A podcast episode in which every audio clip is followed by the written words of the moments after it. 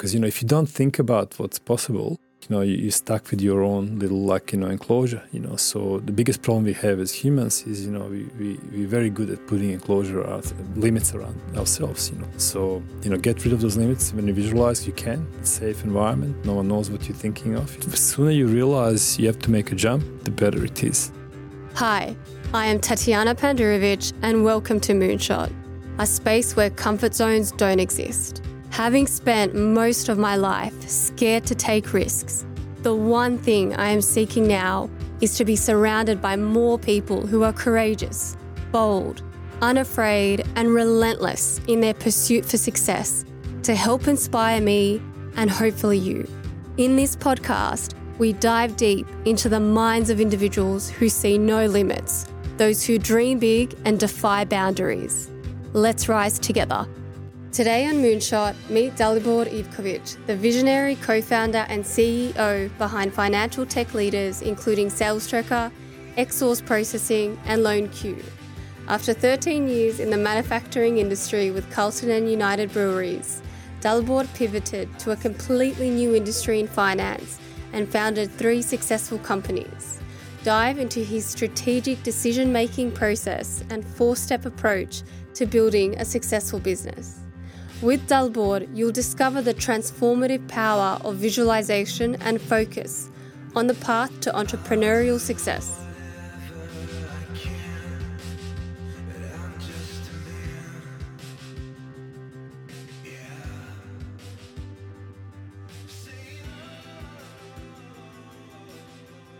Dalibor, thank you for joining the Moonshot podcast to share your wisdom, insights, and learnings.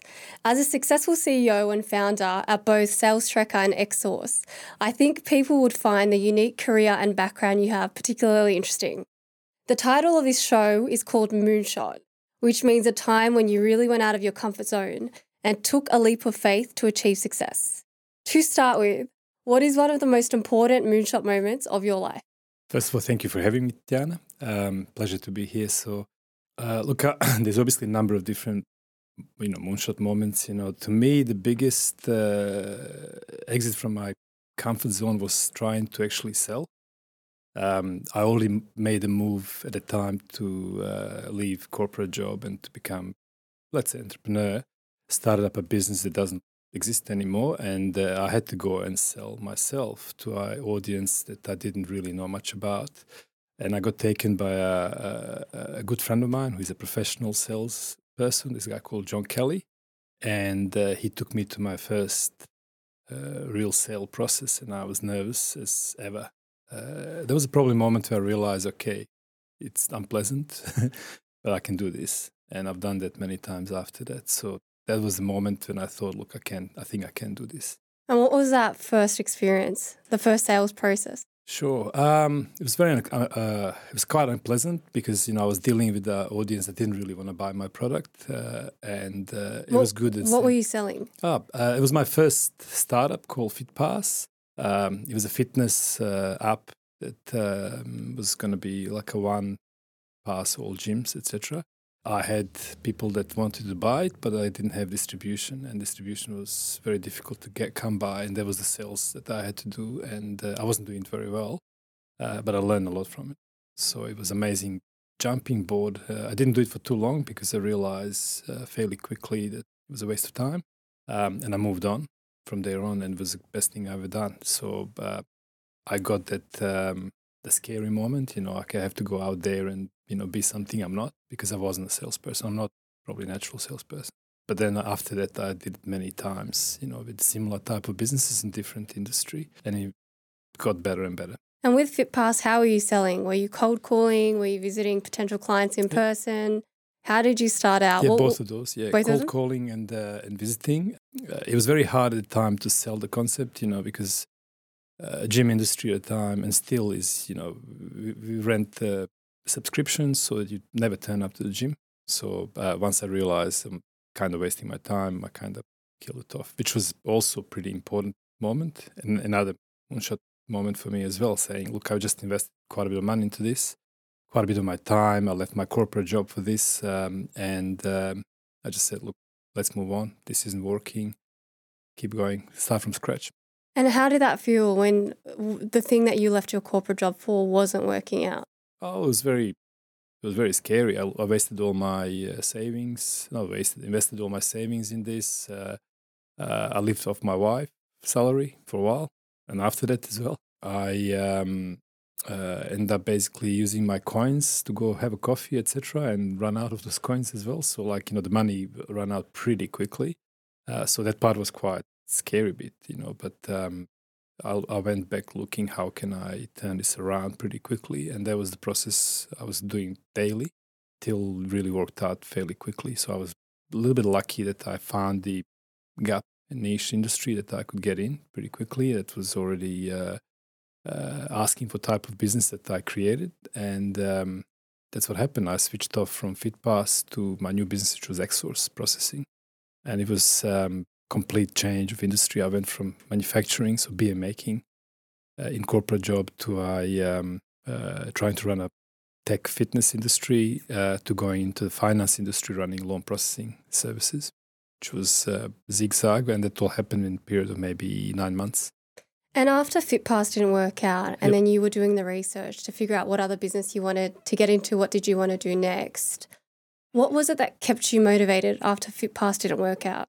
Uh, I had to make living. So that was easy way to, to, to get motivated. I had to make money. So I, I went from well-paid job to no no no paid job and obviously spend all the savings very quickly you know thinking this fit, this fitness business is going to be okay and then i had to work out pretty quickly what industry i want to be in you know if there's a gap in there like if there's opportunity you know what that opportunity is and it was a pure coincidence that i got into finance industry i made a website for a friend who is mortgage broker, you know, and named John Painter. And um, I was going to get some cut of his leads, and uh, he wasn't processing these loans. You know, there was a lot of leads coming in because I already knew how to do, you know, lead generation, I guess. And uh, then I worked out that he's got a problem that he can't resolve, and I thought oh, I can solve this by utilizing some of my manufacturing expertise in a completely new industry I've quickly worked out a number of people in industry. Uh, they're all salespeople. They have to do a lot of labor, like you know, processing labor, and I can get processing labor. I can train them. I can give them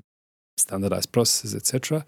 Um, so, and I can get some arbitrage between having a team overseas, in our case in Serbia, and clients here in Australia. So yeah. that was all done within a week, two weeks. Yeah. And you embarked on a completely different lifestyle when you started becoming the founder of multiple of your own mm. businesses. Do you have any regrets? I would have started earlier.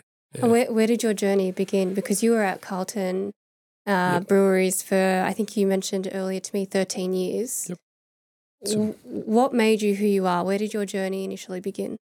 So I, I was born obviously overseas. So I came here exactly 30 years ago, pretty much October, you know, 1993. And uh, uh, I came without money, without English, uh, with my parents and sister. We came to Tasmania, again, very isolated, beautiful place, but isolated at the time, especially um, my uncle took care of us initially. So, you know, every step to me was new. Like, you know, so like I went from something back where I grew up to something completely new, like, you know, you know, life of Tasmania, cricket, you know, things like that I never thought I'm gonna like, you know, and all of a sudden like I'm liking those things and I'm starting, you know, to, to enjoy them, etc. And then move from Tasmania when I got when I've completed my engineering degree, moved to Melbourne, you know, with Carlton United Breweries from Melbourne to uh, Sydney, from Sydney to Brisbane. So I had a chance to move different cities. And along the way, you meet some really amazing people. You know, part of good things about corporate world is there's always incredible amount of talented people and people that you can learn from. And I would still go back, I would still do a corporate job for a period of time. I think it's amazing experience and amazing learning. But the um, you know, my, my learning and my process was quite unusual because I started really, really late. And I didn't come from entrepreneurial background. Like, you know, everyone in my family was employee, you know, so uh, you see with a lot of people that I follow now, they would have, uh, you know, parents that even have shops, you know, like maybe corner store, etc. And they kind of learn through that and they, you know, maybe run the, you know, shop, you know, when they were little, the kids or like a bit older. And then they did uni and then went straight and ran their own business. You know, I went completely opposite. You know, I was always uh, finish school, finish the you know degree, go get a job, get a you know postgraduate degree, you know, and keep keep progressing. You know, until I realized, look, I actually like something quite different. you know, and I realized even Carlton United that I was probably a bit different because I want to do things my way. And you can't do that in corporation, you know, you, you could get isolated pretty quickly. But I was lucky that they gave me the isolation. I, I got a lot of isolated factories to run, really. So there was um, there was my lucky break, and then I got pretty much you know place with 40, 50 employees, and it was us and small team, and no one really cared about us. And I op- operated like I um, autonomously business. Yeah, pretty much. Yeah. So. You know, you can't. You still have to report to someone else, but you can, you know, do your in- initiatives, and you can go crazy with initiatives, etc.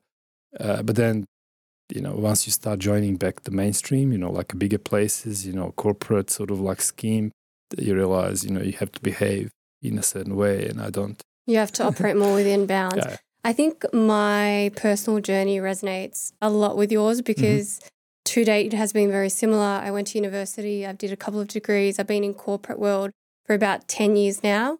And making the change isn't easy because often I find it's related to mindset. Uh, the same story that you shared earlier around you saw two people raise their hand in doing an MBA to actually start their own business, and that was a catalyst for you. So you were then at Carlton and Breweries for 13 years. You made the change. You tried to start FitPass. It didn't work. So you quickly pivoted and probably a very important lesson of when to say no and move on as well. What made you really make the pivot to finance? Was it the opportunity that came up when you met your friend? Yeah. Look, um, uh, uh, when, when you work out which industry you're going to tackle, you know, I want to change industry, okay? And I left brewing industry just when it was becoming real fun. So in brewing industry now is incredible fun. There's a lot of craft. Brew- be- if you go to a place like Marrickville, there's like brewery breweries galore. Like you know, ten breweries in, within 15, 20 minute walk, and it's amazing. You know, back then it was industrial. It was still fun, but like you know, not entrepreneurially fun. Like it was big companies running big big breweries. And I left at that time, and some of my friends stayed and you know built their own breweries, brewing businesses, sold them, etc. Uh, and they had amazing time as well. But I thought, look, I want to move on and and finding finance was coincidental but finance made a lot of sense so when you decide to move you look at what industry you're getting in and my biggest mistake with the f- fitness industry was that i i saw the size of industry 1.5 billion dollars in australia but i didn't really look into details how that money is uh, extracted you know and majority of that money is actually owner operators doing their own labor so people that run gyms they work there as personal trainers as well so they don't have time to go and do stuff outside of that you know while in finance industry you have so many different layers and significantly bigger Mm, there's more cash in it and more layers so that, that gives you opportunity to find your little gap. Niche. Niche yeah, yeah. i had this le- lecture at uh, agsm uh, this icelandic lady and she was to- she brought a potato once and said look this is the industry and um, you know no industry is perfect like this potato it's got this gap it's got these dimples etc so like you know your job is to find the dimple and fill it up and I, I still remember that. You know, I was going, well, look, you know, if you have something as small as fitness industry, it's harder to find that gap. Um, you can still, and people do. You know, there's a lot of successful uh, uh, success stories. You know, like you know uh, that even Australian that that made you know global success in fitness industry. But the uh, locally in finance industry, it's a bigger industry. There's a lot of gaps. Uh, and I started with loan processing for mortgage brokers. Then we went into the software, which is the next business. And you had a business partner at this point? so far by myself, everything till I, till I got into software. You were doing all of that by yourself? Yeah. So it was I was doing everything. You know, I was learning how to do uh, like marketing. You know, I would basically would drive from Sydney to Coffs Harbour to meet a, a Jim Warner. Uh, who wouldn't turn up to a meeting, and then I would just listen to podcasts about marketing. There's a couple of amazing podcasts, like uh, Small Business Big Marketing, for example, uh, with Tim Reid. You know, I listened to that like religiously at the time, and I learned everything I knew about that without going to university. About you know, I mean, without really going back to my marketing training at, at uh, you know at uni or at MBA, and that's where good stuff came up. You know, that's where the uh, SEO stuff came up, etc. Um, and what year was this in? Because this must have been when online marketing wasn't as big as it is today as well. It was big. This is before Google intervened and, and made sure that you can't do silly things. So you have to do it the harder way with, with the content, with podcasts, with the, Yeah. with the you know uh, uh, videos, etc., etc. You know, back then you could do a lot of things that were quite silly. You know, so but I learned all those things. So I managed to learn how to get site up So the site would be visually very average. And you built that yourself? Yep. And was that and how did you learn to do that? Was that through uh, the podcast? Yep, Was it through online, research? Online podcasts, you know, even you have to learn, you know, I had plenty of time. Like, you know, so one thing I did learn in school is I learned how to learn, you know, quickly. And that's what everyone does, you know. So you, you don't go to university to learn how to, you know, repair a jet engine. You do that on the job. You learn how to learn how to repair a jet engine. You know, so same with the with the uh, in engineering, you know, with the business, etc. Like, you know, you kind of learn some frameworks and concepts and you never use them after that. But you learn how to find your way to the piece of information you need to, do what you want to get, How to problem solve. Yep. How to problem solve, you know. But and look, all of that involves some pretty important things that you need to do all the time. You know, number one to me was always visualize. So it has to be number one. So in my in my sort of world, you know. So what does that mean? so daydream. So as a child, you daydream, all right? So you know, you lay down on the grass, looking at the, you know, jets flying over, like going some f- foreign country, and go one day I might go to Australia. That's how I used to think, all right? And you visualize that, and you eventually focus on that to, to get that. So you visualize, you make some plan that fits with that vision, uh, and then you focus heavily to execute that plan. And in the last part is, you know, you review and repeat.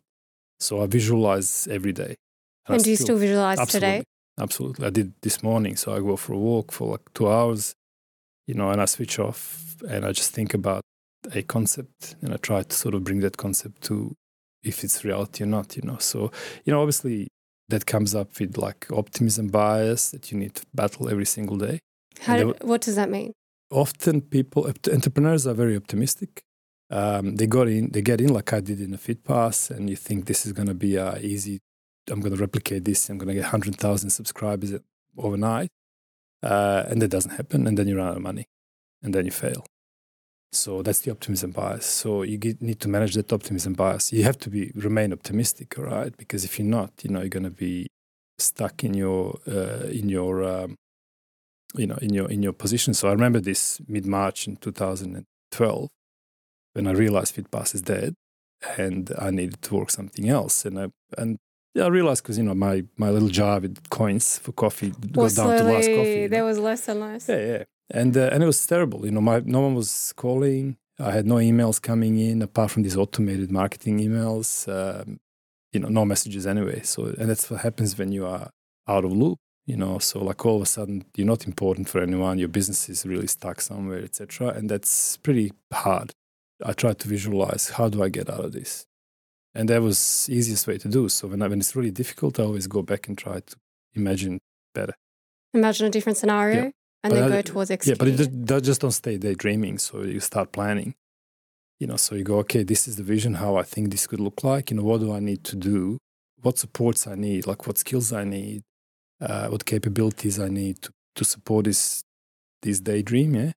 And then once you get these concepts, you go individually and say, okay, I need to do these steps for each of these pillars to get to the end.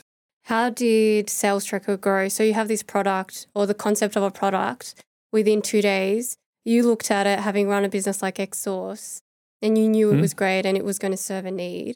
How did you build Salestrekker Sure. from that point?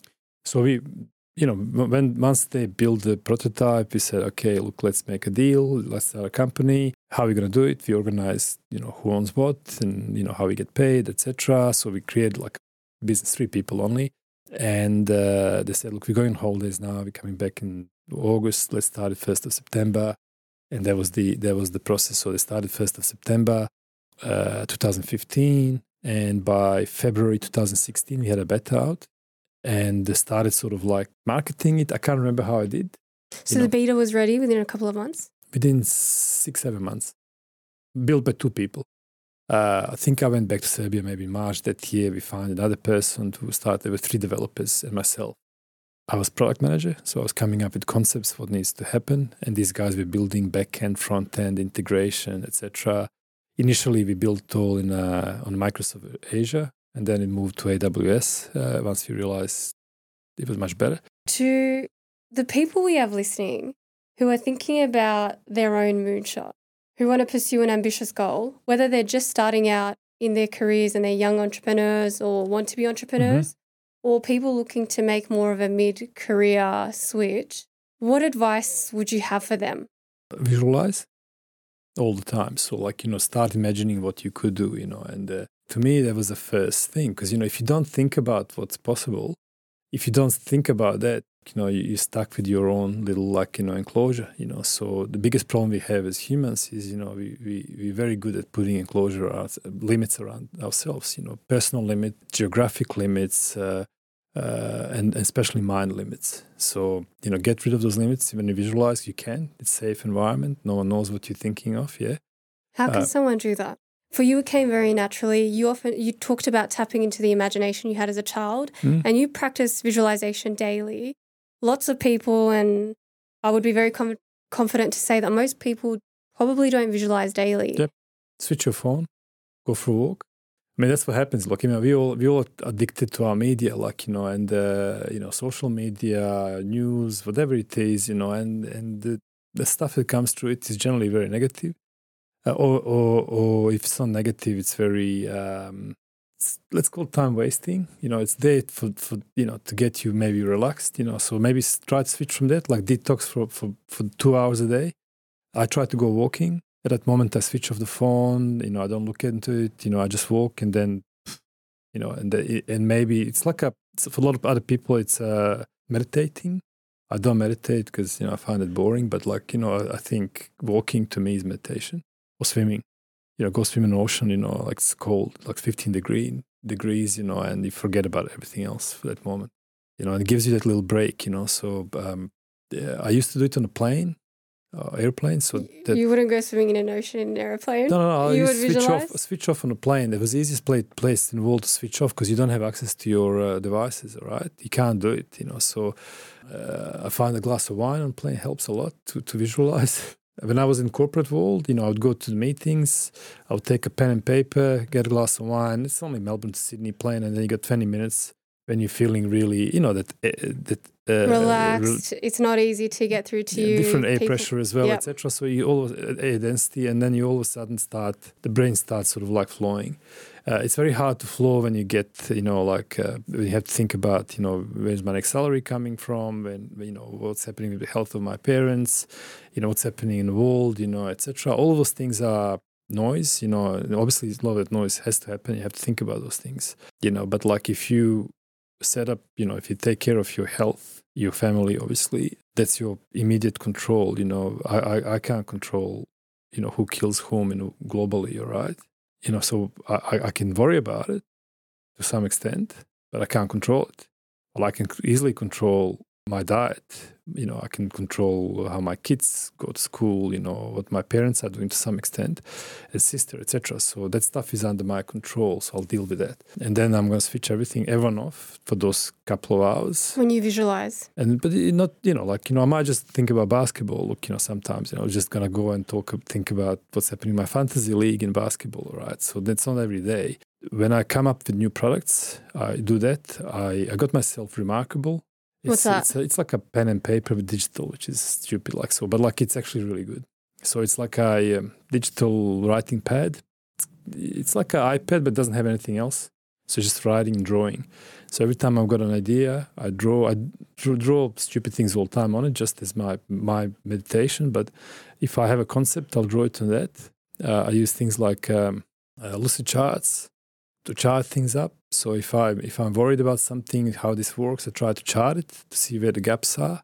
So this is going back to engineering, sort of brain thinking, problem solving. Um, so you know, I'd use pen and paper if anything. You know, like always had writing pen till I got re- remarkable, uh, and I used to go through a lot of them, just sort of drawing things and coming up to it, you know, coming up to some idea, etc. So if I get an idea, then I'll go for a walk to start thinking about it. And and then you you go through all these different angles, you know, try to imagine. So first imagine, you know, obviously what's the in distance, what's the fa- final goal, all right? That's like, the visualization piece when you were talking correct, about the advice, yeah, yeah. and then what comes after that? So, but you you know, it's got a few different layers. You know, like long long distance. You know what you want to achieve.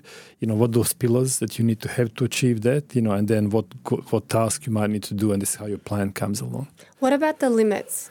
Because as soon as you talked about visualization, you mm. were also talking about the limits that sure. people put on themselves. Whether they be mindset limits, other limits. People how, how do people go- how, how do people work toward breaking through those? Because a lot of the time they're conditioned. They've existed for a very long time. How do people get past that point of going past their fears, insecurities, limits, self-imposed or otherwise, to actually get to that point to be able to execute? So so there's obviously there's always a jump, you know. So like you know if you if you uh, you wanna you know there's a swimming ocean pool and you wanna jump into it. A lot of people can't stand being upside down, right? And there's a moment you need to make a call. Look, it's 15 degree ocean and I, I wanna jump, you know, and I'm not good at it, whatever. And you need to make the jump. Once you make a jump, you know, okay, it's okay. Obviously, unless you break your neck, it's all good after that. So the same goes in going from corporate job to uh, running your own business. You know, there's all this. When I talk, talk, spoke about pillars, you know, there's okay, how is funding going to work? Who's going to pay for this? Who's going to pay for my living for next three years? Because that's roughly how long it takes not to have any money. What are other people going to think? What are what are people going to think? What are my parents going to think? They didn't like when I left well-paid job to not to get paid. You know, you got other people that you need to like look after. You know, like you know, I, I started before I had kids, which was really good. If I had kids, I would never start because you know your your uh, risk profile changes dramatically. Then the um, you know what are the skills I don't have? You know, like I, can I replicate those skills? Can I learn those skills? Can I find someone that has those skills? Like you know, in technology, I had no skills. I can't code anything. Like I've got no idea how to code. I know how products should look like. You know how should perform.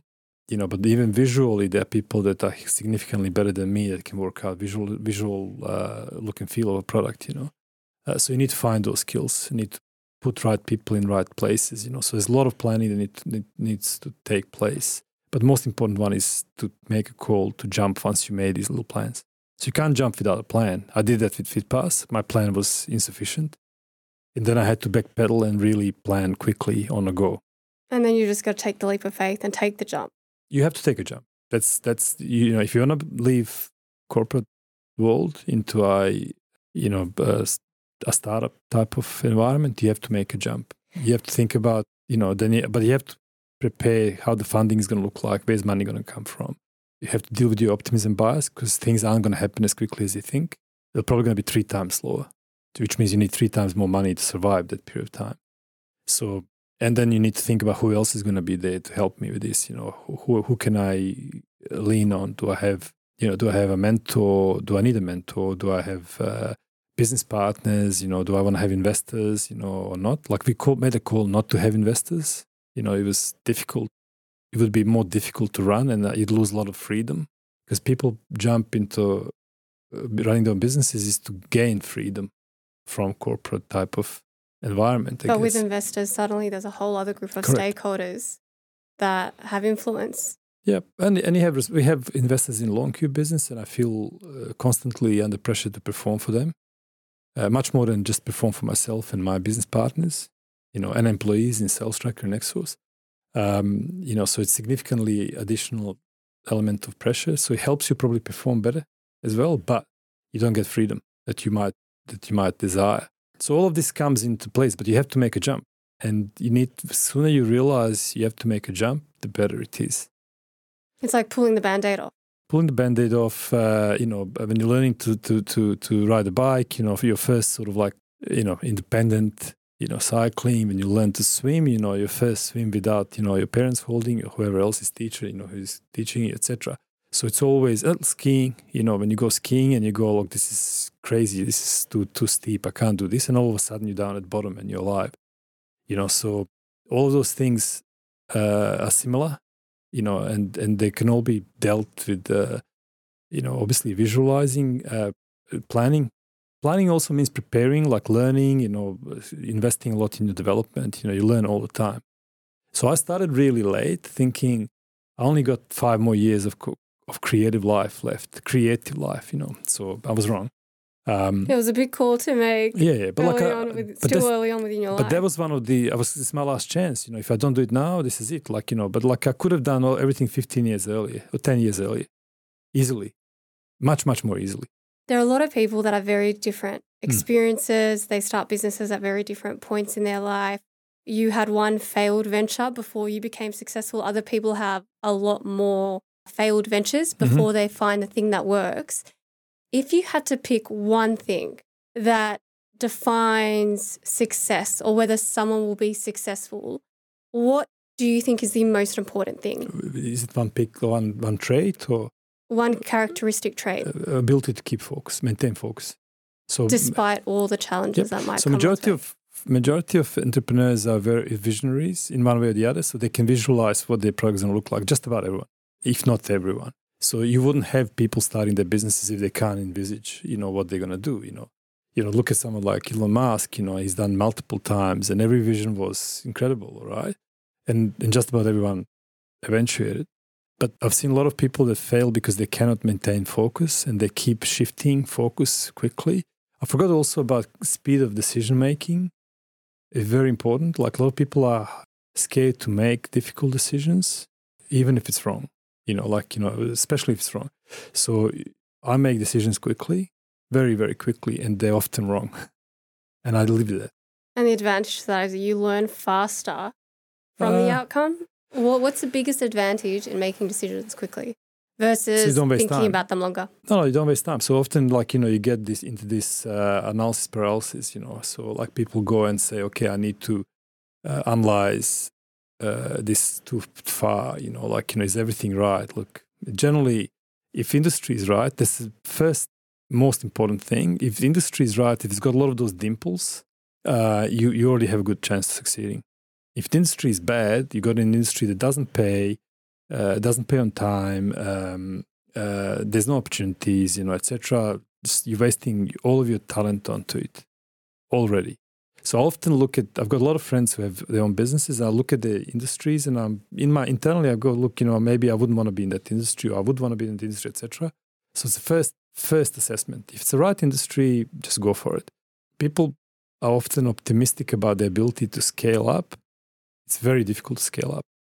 You know, I think that's a very hard thing to do. So often industries that you do less transactions but pay better per transaction are a better option. So that's where industry analysis come from. Once you do that, you make those calls, you know, and, and you obviously don't want to be making mis- same mistakes over and over again. So you analyze. So uh, I mentioned there's four steps I go through. The last step is always review and repeat. What are the first three? So uh, um, visualize, plan, focus on execution, yeah. And the last one is the review and repeat. The closed loop. Yep. So that could be decision could be part of this vision vision that was like immediate, and I made all these. I, I had a very quick shit plan. I, I focused on it, executed it, and failed. And I re- reviewed quickly. It failed, and I went back to it and say, okay, we need to do something better. I do it all the time, by the way. I make mistakes every day. And do it quickly. Yep. I listened to a podcast recently by Alex Hormozi. I'm not sure if you've heard of Mm. him, very successful businessman. And he talked about three things that are really important to be Mhm. successful. One of them was actually pursuing the right idea. And it kind of goes to what you were saying Yep. around finding the right niche in your industry Yep. research. The second was doing the right thing and doing it enough. So putting in the right amount of effort because if you do anything too little, you're not moving fast enough and you're not doing enough. And the third is sometimes just comes down to time. He was saying you need to do the right thing for a right enough Yep. period of time because some things just take time to be Yeah, successful. absolutely. Absolutely, I agree with that. Last question. This has been incredibly ins- in- insightful. If you could give 20 year old Dalibor one piece of advice after knowing everything you know now, what advice would you give yourself Yeah, back yeah. then? Uh, it's pretty simple, actually. Jump earlier. You know, it spoke about the jump. You know, and uh, I did not think I could jump.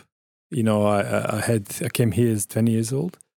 Uh, didn't know any English. had about twenty bucks in my pocket, and I did not know what to do. But if I had potentially, if I had people around me that can give me some advice, you know, so obviously I would seek different advice back then. But like if I knew what was going to happen, I would jump much much earlier. I still like the fact I did a corporate job for a while, and I would still do that in let's say five years, and I would have jumped then, you know, and that, that probably would be the best path at the time. So a lot of people are scared of a jump, you know, because you know all of a sudden you don't have that secure environment where people look after you. You get office, you know, you might get some perks in your office, travel, etc. But if you are 25 year old and you jumped, why not? Dalibor, thank you very much. You told me last week that today was actually your 30 year anniversary since coming to Australia. Yep. Congratulations. You've done some absolutely incredible things. You're very inspiring, especially coming from a very similar journey that I resonate with in actually taking that jump And I wish you all the very best for what's next. You're a problem solver at heart, and I can't wait to see what other problems you continue to solve. Thank you, Tatjana. Thanks for tuning in to this episode of Moonshot. If you felt inspired today and are curious about taking your own personal growth to the next level, check out my performance coaching website at leadwithtatjana.com. For more insights, stories, and behind the scenes content, follow me on Instagram at tatjana.moonshot and if you have guest suggestions or topics you'd like explored, send me a DM. I'd love to hear from you. See you soon for another inspiring conversation that might just be the catalyst to the growth you've been seeking.